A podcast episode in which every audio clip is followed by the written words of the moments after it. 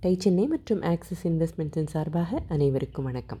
இந்திய மக்களோட வாட்ச் தேவைகளை பூர்த்தி செய்யறதுக்காக இந்த செக்டரில் இருந்த பெரிய வாய்ப்பை பயன்படுத்திக்க தொடங்கப்பட்டது தான் டைட்டன் அப்படின்னும். இந்த பிராண்டை பற்றி நினைக்கும்போது ஜெர்க்சீஸ் தேசாயை நாம் மறக்கக்கூடாதுன்னு போன பகுதியில் பார்த்தோம். இவர் பணி செஞ்சுட்டு இருந்ததோ டாடா குழுமத்தில் பல நிறுவனங்களில் ஒன்றும் இல்லை அங்கிருந்து எப்படி டைட்டன் பிறந்ததுன்னு பார்க்குறதுக்கு முன்னால் அதுக்கு ஒரு சில வருஷங்கள் பின்னோக்கி போவோம் சரியா?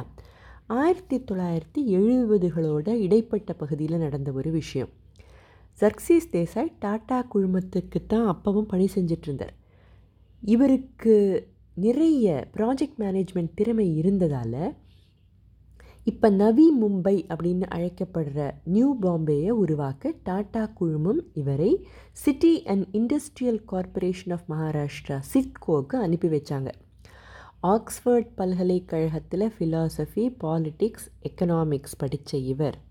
இதுக்கப்புறமா ஆயிரத்தி தொள்ளாயிரத்தி அறுபத்தி ஒன்றில் டாடா அட்மினிஸ்ட்ரேட்டிவ் சர்வீசஸில் சேர்ந்து பல வருஷங்கள் தாஜ் குரூப்பில் பணியாற்றியவர் தான்.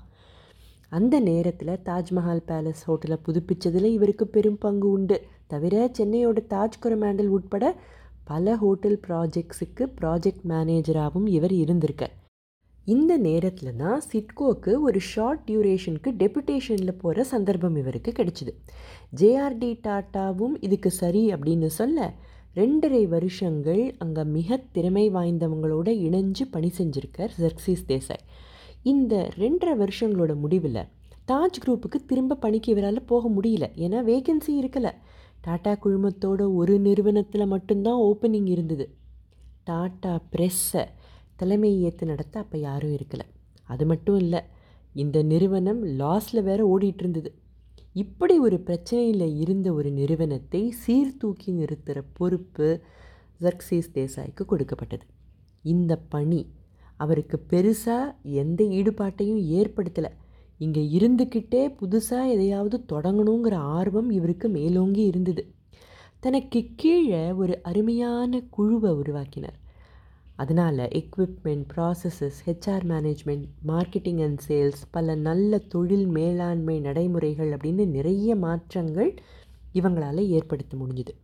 ஓரளவுக்கு டாடா ப்ரெஸ் சீராக போக தொடங்கியதும் ஜெர்க்சீஸ் மற்றும் அவருடைய டீம் வேறு ஏதாவது இன்ட்ரெஸ்டிங்காக ப்ராஜெக்ட்ஸ் கிடைக்குமா? டைவர்சிஃபை பண்ணலாமான்னெல்லாம் யோசிக்க தொடங்கினாங்க. இந்த காலகட்டத்தில் இன்னொரு விஷயமும் நடந்தது. அப்போ லேட் நைன்டீன் செவன்ட்டீஸில் டெல்லியில் மினிஸ்ட்ரி ஆஃப் இண்டஸ்ட்ரியல் டெவலப்மெண்ட்டில் ஜாயின்ட் செக்ரட்டரியாக இருந்தவர் தமிழ்நாட்டைச் சேர்ந்த ஐஏஎஸ் அதிகாரியான Iravatham Mahadevan. Tata institute of fundamental ரிசர்ச்சில் இண்டஸ்கிரிப்ட் அதாவது சிந்து சமவெளி கால எழுத்துக்களை பற்றி ஆராய்ச்சிகள் செஞ்சிட்ருந்தார் அதுவரை அறியப்படாத யாராலையும் படிக்க முடியாத எழுத்துக்களை பிரிண்ட் பண்ணணுன்னு நினச்சி அதை எப்படி செய்யறதுன்னு தெரியாமல் இவர் திண்டாடிக்கிட்டு இருந்த நேரம் அது. எப்படியோ சக்சீஸ் தேசாயோட தொடர்பு கிடைக்க டாட்டா ப்ரெஸ்ஸில் பிரிண்ட் பண்ண முடியுமான்னு பார்க்குறதுக்கு ரெண்டு பேரும் சந்திச்சிருக்காங்க. பல சவால்களுக்கு அப்புறமா டாட்டா ப்ரெஸ் இந்த எழுத்துக்களை பிரிண்ட் செஞ்சும் கொடுத்துருக்காங்க. ஆனால் அதை ப்ரூஃப் ரீட் செய்ய இவங்களுக்கு தெரியாதே? ஐராவதம் மகாதேவன் அவர்களால் தானே முடியும்?